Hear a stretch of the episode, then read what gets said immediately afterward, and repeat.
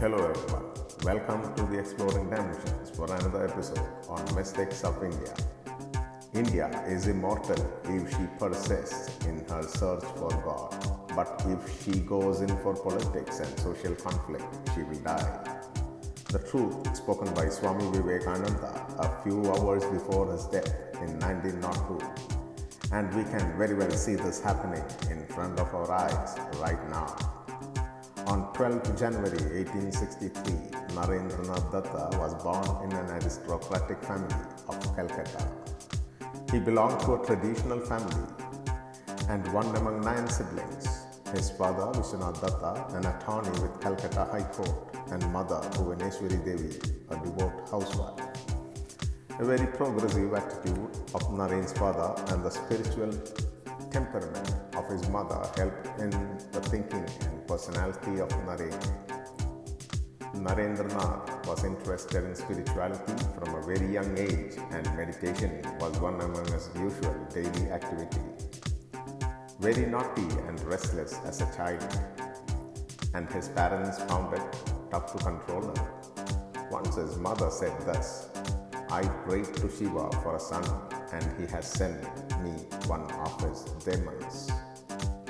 In 1871, Naren was enrolled in the Metropolitan Institution. He passed out from the Presidency College with first division marks. An avid reader in various subjects including history, philosophy, social science, religion, art, and literature.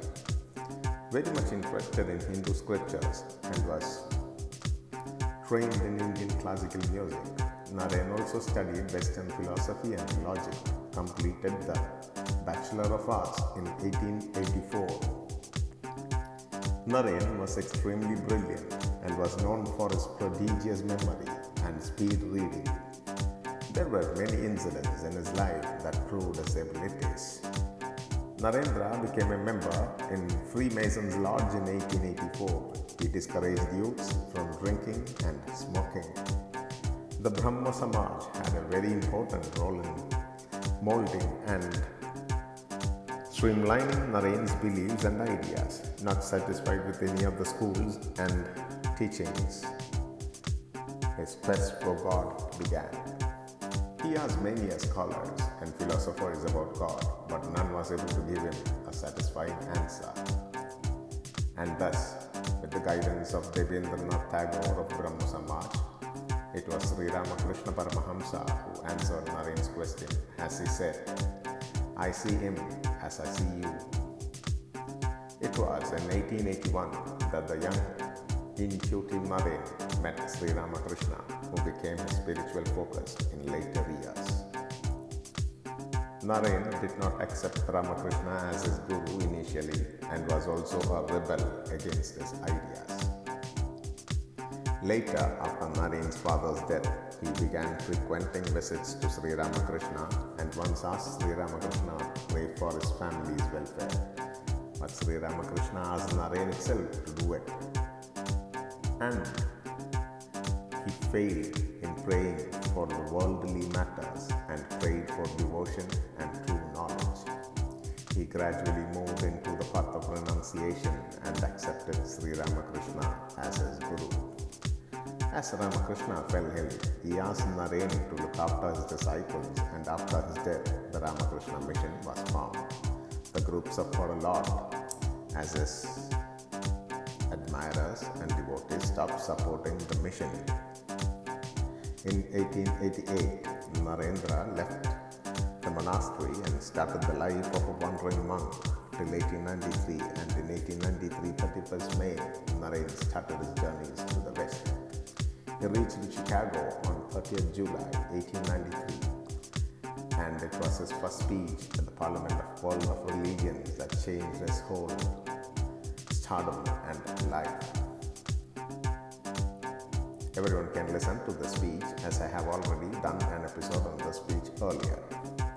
He had a tough time in entering into the Parliament of Religions, but after the speech, the world said Naren is simply a wonder for oratorial power.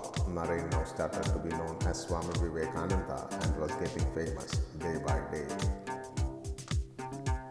After this, he had traveled a lot to the US, Europe, and by this time he had attracted a whole lot of people and his followers from all over the world. On 15th January 1897, Vivekananda returned to Colombo from Europe and then to Calcutta and traveled extensively throughout India, addressing the whole nation. In spite of his health declining, Vivekananda went to the West for the second time established various Vedantic societies and often sometimes he returned back to Calcutta on 9th December 1900.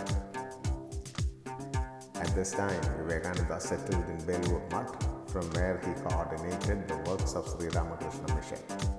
He did not attend the 1901 Congress of Religions in Japan due to ill health and restricted his activities. On 4th July 1902, Swami early, went to the monastery, meditated for three hours, taught Vedas at around 7 pm. Swami went to his room and he died at 9.20 pm while meditating. As per his disciples, Swami attained Mahasamadhi. Vivekananda had told earlier that he would leave his